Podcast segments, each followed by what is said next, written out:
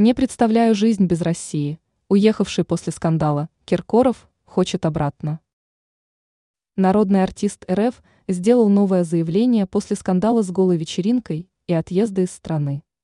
Филипп Киркоров заканчивал 2023 год как один из самых популярных музыкальных исполнителей России. А затем он зашел не в ту дверь, столкнулся с критикой и был вынужден извиняться. В рождественский сочельник певец был замечен в одном из русских ресторанов Дубая. Там он презентовал дуэт «Жара» в Дубае с Михаилом Шуфутинским, пишет «Комсомольская правда». Во время мероприятия Филипп Бедросович решил сделать патриотичное заявление.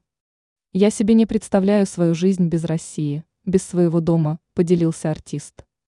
Исполнитель признался, что в жарком Дубае заскучал по России, по зимнему холоду.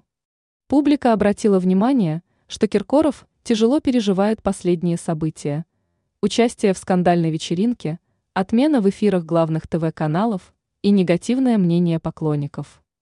Киркоров согласился с тем, что певец его уровня и статуса не должен и близко приближаться к подобным мероприятиям. Хотя Филипп Бедросович уверял публику, что пробыл там не больше пяти минут. Его смутило увиденное, поэтому он поспешил ретироваться.